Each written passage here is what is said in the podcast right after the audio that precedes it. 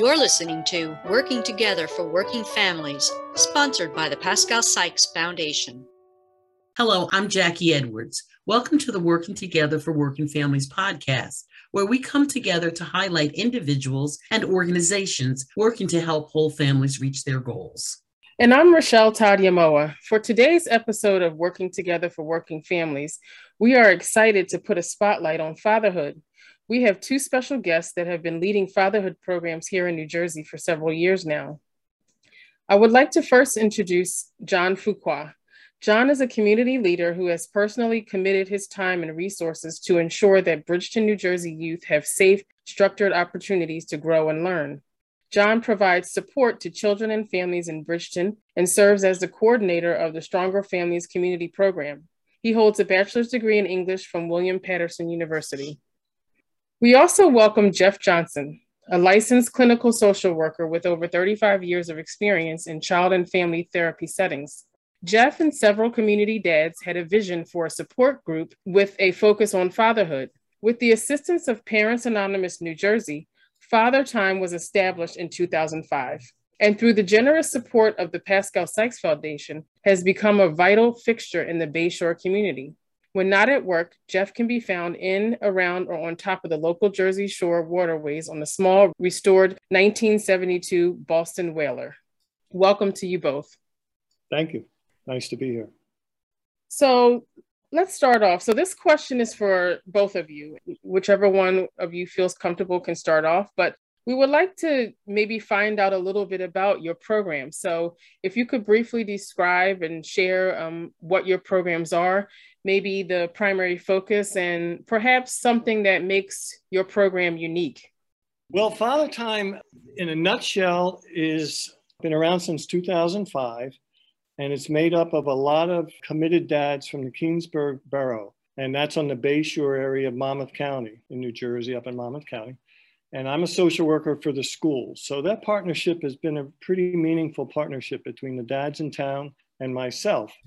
In a nutshell, what we do is we're a weekly support group.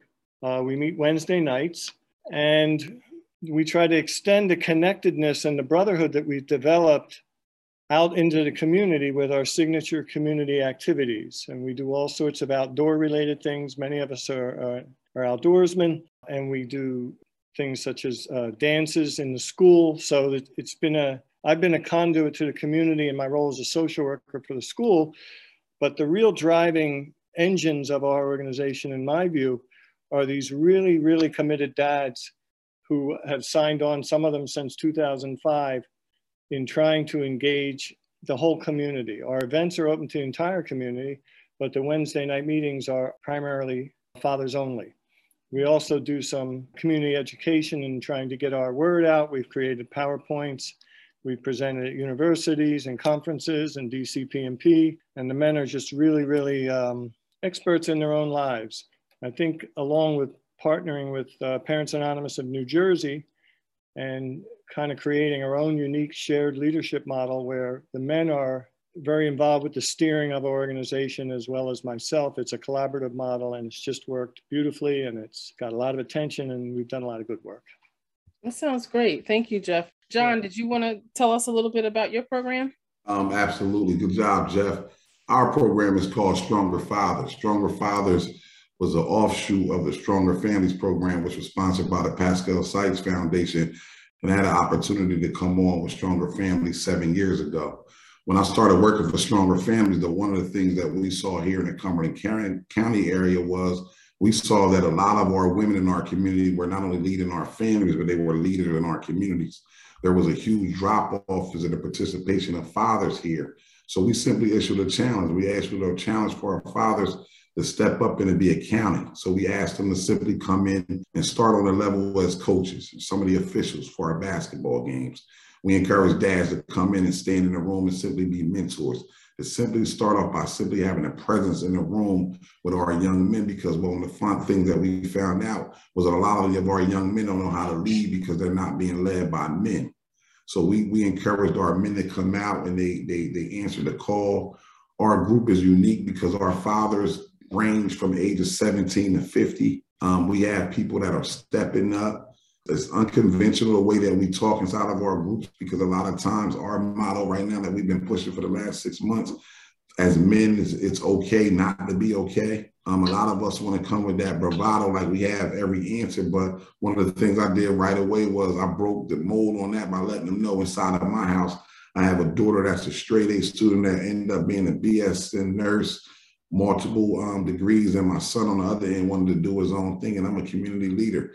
I didn't have all the answers for my son, so I had to be able to reach out to other men in my community, but I had to show vulnerability. I couldn't be sitting high and looking low. So the idea of what we do as Stronger Fathers is we use as a landing pad for men to come and talk, to have real conversations about what men go through every single day and we need to be able to talk about what we're going through. So that's that's the focus of our group. We, we use it as a landing pad, and whatever comes from that, it comes from it. We start developing different activities. We, we spent off and started doing a kickball league, a soccer league, and our dad started getting engaged. But like I said, we, we simply started by saying, come inside of the building and be present. After that, come in here and talk about what's going on. Unload all the stuff that you carry. Thank you, John. Um, Jeff, um, I've had the opportunity to attend some of the Father Time meetings, but I know that you do other type of activities. Can you just share with us a little bit about some of the other activities that your fathers engage in at Father Time? Sure. One thing to underscore is that all of these were kind of crafted, handcrafted, if if you will, by the members. You know, it's it's like they know the needs of the community. They know what their neighbors would attend. They know what would excite a community. And we try to keep that fresh. So our signature activities has been, uh, if you know Keansburg, it's right on the Raritan Bay and it's a very productive fishing bay. And so we set up a, a fishing derby. We'd never done that at all in 2005, our first year. And I put out flyers throughout the district and lo and behold, 200 people come down and set up, you know, their, their fishing poles and their sand spikes and their chairs. And then we would morph it into a, sandcastle building contest, which the kids absolutely love. And so we'll do a couple of those derbies a year. We do a, a father-daughter dance, which has become uh, phenomenally popular. We'll draw 300, 350 combined kids and families into this large school we have, the Caruso Elementary School. We'll do pictures with Santa Claus, which is at no cost. It's a DJ dance party as well. And we do a community camping trip. And then this year, the guys wanted to do a fall festival. And so we partnered with a school-based organization who was doing a trunk or treat and then we brought other elements of it with like fun and games onto the berm, which is the grassy area in front of the berm on the backside of the bay. And uh, that became a phenomenal hit. So those are some of the, the main things we do. And then we do one dad's retreat per year. We go up to a cabin in Stokes State Forest, way up in Sussex County, which is just absolutely beautiful setting. And we hang out. We don't do a lot of work per se. You know, some mm-hmm. of us fish up there, a couple of us pheasant hunted, and uh, one guy is a phenomenal cook, so he turns a turkey into a feast, and that's something we do for ourselves. And those yeah. are the main activities that we do. That's great. So, John, you shared some powerful um, items and some thoughts about how you um, you engage potential fathers that are coming on, and I think that was just really powerful. And sharing your own story with them as well. Can you tell us a little bit about if you do any special programs or host any type of special programs with the fathers that you engage with at Father at Stronger Fathers? Um, absolutely. Uh, four years ago, one of the things that we did, we took a hard look at the school calendar. Um, one of the things that we see, our kids are often um, engaged in risky behavior when there's no school. So we adopted Columbus Day as our, our, first day to launch a program four years ago that we do every single Columbus Day called Man to Man um, from Boys to Men. Let's talk about it. It's a conference that we do every single Columbus Day where we bring in local young men and all of our fathers and other men in the community, and we engage in the conference all day. The kid, the young the young men are broke up into groups of um, ten to twelve and we put three adult men inside of a classroom from the community and we talk on various topics and subjects, giving the young men an understanding there are older men in the community here that they can lean on. This past year, we turned our Boys the Men Let's Talk About It on Columbus Day into another event we hold on Martin Luther King Day this year. We had our second part of Boys the Men Let's Talk About It. So we offered that in the fall and then we brought it back this winter. It was great Every single year, we have about 60 young men involved. And this year, we had over 40 adult men from the community involved. So it's about community engagement. A lot of our young people here, unfortunately, again, don't have male role models. So we wanted to create real models for our young men. And that's what that program in those days are about. We introduced our adult men to our younger men population and we merged together because we want to bridge the gap and it's important. And we use those days where there's no school to do those things because we firmly believe idle time is a devil's playground. And we want to utilize that idle time to do something constructive. That's great. Um, you both talk about some really great, interesting programs that you do, and they they really sound engaging and plain old fun. But um, you both make it sound so easy. So how do you actually really get these men to get involved? You know, are there incentives or how do you really get them to engage in your programs? Well, one of the things that we do, and again, we we meet once a month. We meet the first Wednesday of every month. And all I challenge our guys to do, is have perfect attendance. We got to meet. We meet in 12 times a year. How do we not do that? We can complete that. That's something that we all can do. I encourage them to be consistent. One of the things that our young people need is consistency. We started talking about the building blocks of being men, because one of the things that we go over before every one of our groups or every one of our monthly meetings. And one of those blocks is being responsible and being consistent and being a leader. So those are the things that we use as a way to get everybody back. We also have homework every month. We have four men reporting every month. So you don't want to miss your chance to do the homework. If not, we're going to put it back on you. And at the same time, we had to blow our group up three or four times because we didn't have the men in it that wanted to do the work. So we blew it up three or four times until we got the culture that we wanted. So we got a group that followed the model that we created. So once we have that, we don't have attendance problems. And every every month, we are all tasked with bringing another man to the table. So right now we have 61 men that come every first Wednesday of the month. So it was just about us being what we say we are. We are men. There's a definition for every word. So do what men do. Um, and that's what we do. I enjoyed just listening to your uh, your story. I think if you talk about incentive, I think the incentive for our guys is a sense of help that they give to the community. You know, many of them are founders of the organization, so they have a certain ownership for it and stewardship of it. New men join on or visit with us because they want to address some issues, some problems, some conflicts, some pain in their heart, some things that are not working right in their life. And then when they feel supported enough, they shift roles to be more of a mentor, more of a, a seasoned person about how to use the vehicle, you know? And so I think the incentive really is not food, it's not pizza, it's not uh, notoriety, it's not a jacket or a hat, though we do those things and men like those things. But I think it's the altruism, you know, it's a community altruism and the way it blossoms within the group. That's great. Wow. I, I'm excited just listening to you guys talk about the work that you do. John, you, you shared, you know, about blowing up your group and making sure you get the right people in the group. Um, so I, I just wondered though, you know, I think about things in terms of learning by example. And so we're not too old to have a role model. And so do you have men that are in your group that are from different generations? And if so, how do, how do you how do you engage those different generations if you have someone that's in the group you spoke about someone not really following the track and not being in line how do you have someone that's in a different generation is at a different place be engaged with someone that's younger. How have you had any experience with that? Oh yeah absolutely. I'm glad that you put that out there jackie because one of the things that end up happening each generation before the next were told that they were going to be the generation that was going to destroy the world.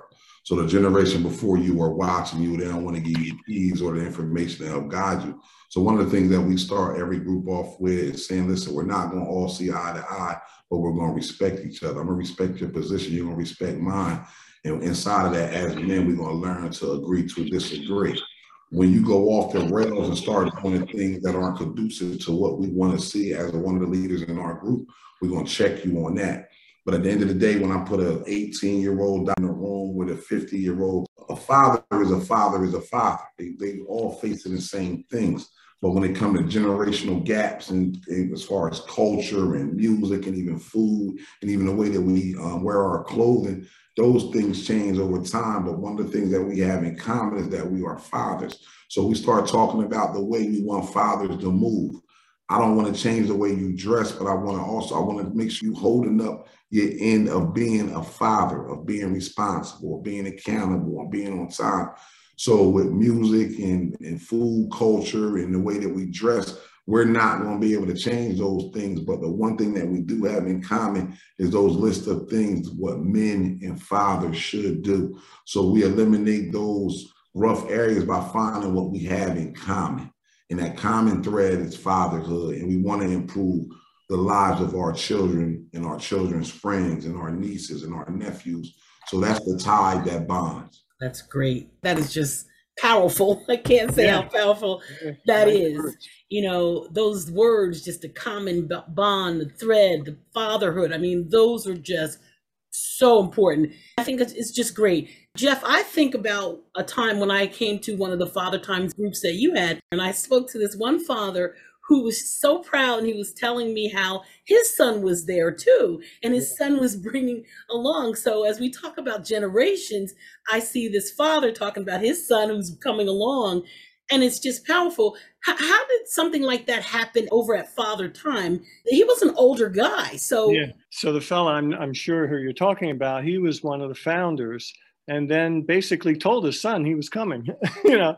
But his son was a quick buy-in, and this fella has, I think, five sons, and probably three have been at our table. Two have stuck, not because the old man told them, but because they find something for it there, you know. And they have taken ownership for our mission. You know, we start every meeting with some pretty meaningful words that we put together and modify from time to time, which are our vision statement, where we talk about some of our obligations and privileges as a father. And that, that just becomes sort of a, a ritualistic way to, I think, stick to the mission. Another thought that was rolling around my head when I was hearing John's powerful words is that one of the kind of cardinal rules in our groups is we try to stray away from, you know, it's, it's natural if you have an older father and a younger father, the older one to give a lot of advice, you know, this is what you should do, son. While that's well and good and, you know, filled with great intentions, it can also be a turnoff for the younger person. Like, oh, you've got it all figured out, Jack, you know, and, and you're going to tell me when none of us have this figured out, you know, it's, it's a, it's a tapestry. And so what we try to model and try to prioritize is just each of us telling our own story, you know, and if there's something in it for you during our talking period, we call it the council. You know, there's a section of our meeting where we actually pass a talking stick, which gives you the floor, if you will. And it's become another ritualistic part of our meeting, you know, where we might really share from the heart and listen from the heart. And so to bridge that intergenerational gap, it's more of just sharing our stories, not telling someone that we've got the template for fatherhood and this is what you should do. Now, all of us being human can get drawn into that, but that's where we, like John said, we try to check each other throughout the meeting to try to stick to the mission. And the other thing I think is that we've had, and I think about this, like if you had any small group of friends or a small organization or a department in your business, there's a lot of bickering and backbiting, and we've had damn little of that. And that's one of the things I'm most proud about and I think the reason is because we say it's about the kid. You know, it's not about us. It's about how many smiles are we going to bring at the dance, or how do we get enough uh, water for the fishing derby, or who's getting the ice. Like when we're focused on the mission, we're focused on the kids. There really is no need to get into little silly power struggles and pecking orders. And we've really had a, a minimum of that over the years. And you know, I think the, uh, as a facilitator, I, I play some role in that, but the men don't have time for that because that's not what we're there for. So it's, it's one of the many things I'm really proud about our organization. Thank you. Thank you both for that. So all of us have, you know, had experience over the past several years uh, this, you know, crisis that came into our lives with the pandemic. And, you know, not to uh, harp on it for too long, but how did some of your men get through that time? Um, how did they remain resilient during the pandemic? Did you have to pivot your programming during that time in order to uh, relate to some of the things that some of the men were, were going through? Um, can either of you just touch on that a little bit? One of the things that we faced, like a lot of lot of communities during the pandemic, was the idea of everything shutting down. So we live in small town USA, at least here in Bridgeton, New Jersey when when things started shutting down, we still had parents who were working non-traditional hours. So we had a lot of young people who found themselves unsupervised. And I can go on forever about the list of things we're first in teenage pregnancy, high school dropout rate. One of the things that we decided to do as Stronger Fathers, we was going to ramp up our engagement inside of the community. We was going to stand erect and we was going to be accounted. And we doubled down on creating more opportunities for our youth we didn't want to be the babysitters, but we wanted to be the creators of things in our community. So we started doing community engagement programs with our sports, with our tutoring. We got involved. We was delivering those meals for the schools to the homes. Our group actually grew during the pandemic. And from the pandemic, I actually even grew my own nonprofit with the help of several other men in our group. And we decided to just to do more work. Um, we did more by engaging more in our students. And we weren't going to be isolated from the pandemic. We did everything right as far as with um, complete care in the hospital and the way that we carried ourselves as far as with PPE and things of that nature. But the idea was to do more. It was a time for us to really step up to the forefront as men and really lead that charge. We made sure that the, the idea was safety first, but we also knew schools were closed. So our kids were already suffering with academic um, challenges already. So those of us that were more a little bit more educated or more aware in subject matters, we created tutoring programs. We created studying groups, whether that was via Zoom or in person, small groups. We started meeting at Bridgeton City Park, even during the cold months. But we worked more with our kids. We got more engaged during the pandemic, and we figured out that with all those restrictions, we did so much more work when those restrictions was going to be wiped away, we would be even stronger. So our movement was was was fortified during the pandemic, and it gave us an opportunity to step up and be on the forefront of our community. And a lot of the guys that stepped up at the time, Jonathan Morrison, one of the guys, he's about to run for school board. He was encouraged to do more. Uh, we have guys that again, several guys started their own businesses because we started encouraging each other, started saying, what can we do more? How, how do we become those pillars and not only in our families, but in the community because we see so many are starting to cave in and so many people had to pivot and start working even more um, non-traditional work hours from seven to three to three to 11 to make ends meet with their families. And we wanted to be the fill-ins for those things. So we created those tutoring groups. We did more with recreation and we did more with post-high school planning. So that's what we did during the pandemic. That sounds great. Impressive, man. I enjoy just listening to you getting ideas. yeah, it was not a pretty time working for a school, also, you know, wearing two hats. Many of our guys were not tech savvy to get on a, a Zoom call, you know, some of them coached the others, but it really didn't give the texture of a face to face meeting. So they were dark times. There's a lot of isolation built in families. And then kids were trying to work remotely, and dads had no idea how to help them you know? And so when one or two dads did have an idea that spread like wildfire. But we could only share it in our zoom meetings which were less than optimal. You know we would lose signals somebody wouldn't know how to get on somebody would get pissed off and you know click off not because they're mad at the group but at the whole awkwardness of the technology. And um, i was trying to help in some regards in my role as a school because you know on a very basic level some of the dads didn't even know they could contact their kid's teacher even though they couldn't go in for a conference I could teach them how to find them through their email. If you don't know what your kids' assignments are, try to email your teacher. They weren't good. When we all got back, we got back sequentially. We started meeting in, it sounded like some of the things John said. We started meeting in the, uh, the park because the school still wasn't open. But we were allowed to, well, I, I forget as Murphy began to open things up, we were allowed to have small group meetings outside. So we started with that. And then eventually we got back to our meeting place, which is in the high school here, Keansburg High School, where I'm sitting tonight. But uh, a very challenging time. If I could add one thing, mm-hmm. sure. Um, one of the things that we did, and I failed to say this, because my guys stepped up to the plate and answered the bell, we created a program where before my guys got contracted with our local school district here, they're currently in hall um, mentors and they do life skills at Bridgeton High School three days a week. They pull kids from lunches and they do life skills. We don't interrupt academic momentum. So we pulling the kids out of lunch. They come to a class for a life skills uh, program with them Tuesday, Wednesday, and Thursday out of the week. And that's four of our fathers who created that opportunity by the stuff that they did during the pandemic. So it, it's amazing. Wow, that's great. You know, the pandemic was pretty bad for pretty much everyone, but some good things did come out of it. And just listening to what you guys are sharing, those are some really good things. So, for people that might be listening to this podcast and they're hearing about all these great things that you're doing with fathers and engaging them, and they might be asking, why work with fathers only? What would your response be to someone that's listening and saying, wow, this is great stuff, but I'm a woman. I want to be a part of this. Why fathers only?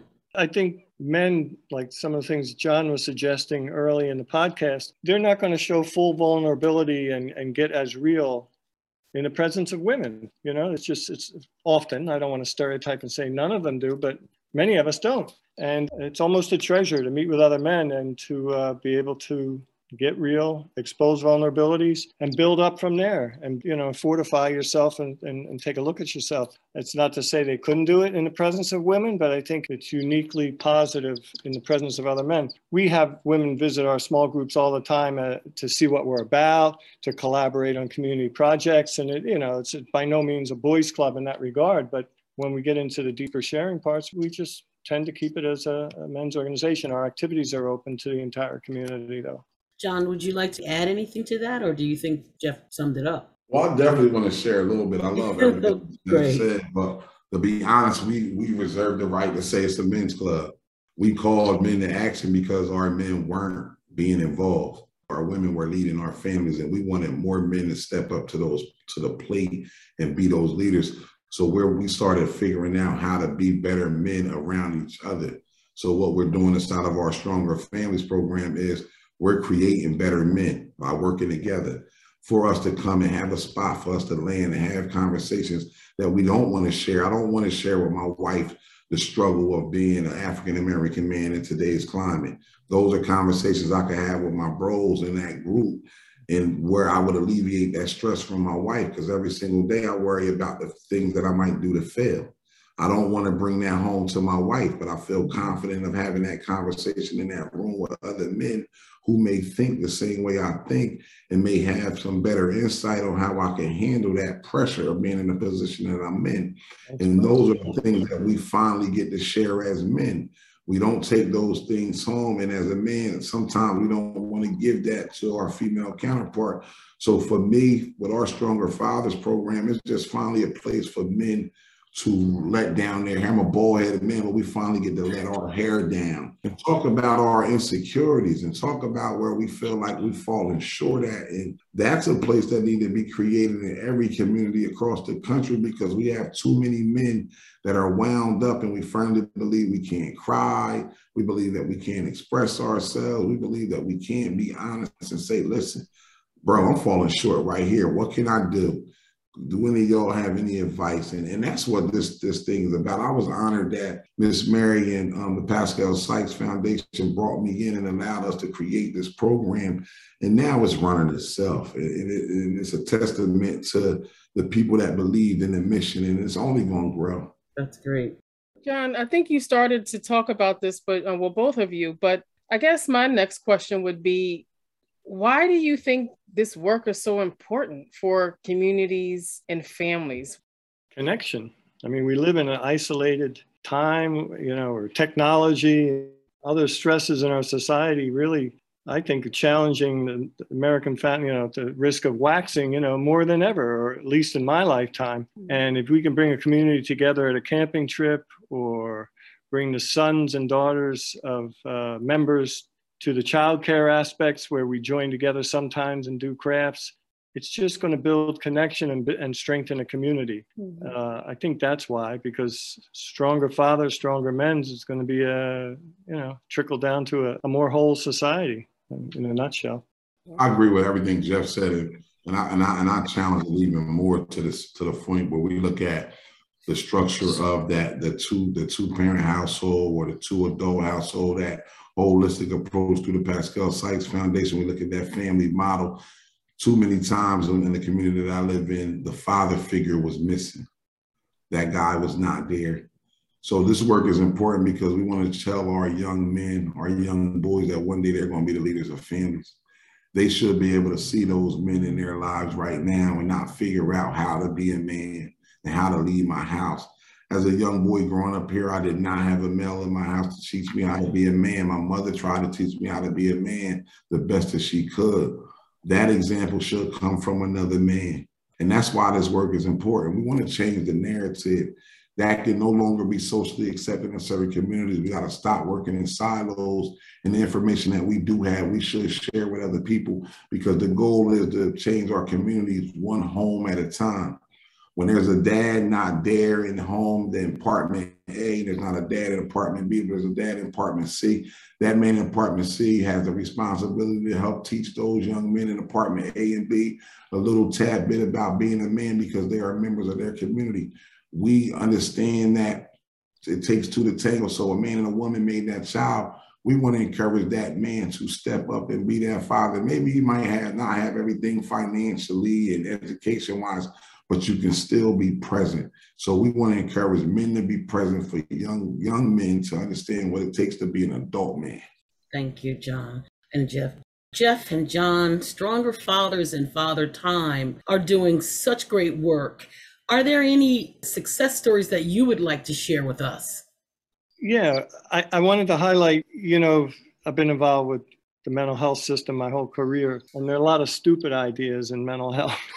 and, you know, this, when you get to create a mold with members and with your clients, it has a much greater chance of, of going in a good direction. And one of the dumb ideas is a six session support group, you know, and one of the privileges of this organization is that it's been open to members for as long as they want to attend. And I'm just reflecting on one member, I'll, I'll call him John. He was a founding member and then he moved out west after about five years. He had young children at the time in 2005. So then we didn't see him for about five, six years. And then last year he returned east and he immediately reconnected in because he had, well, one, he wanted to reestablish his friendships and his network but the point I want to draw out is that he is in a tougher strait today than at any time in his life. He's become homeless. Some really unfortunate events have occurred in his life.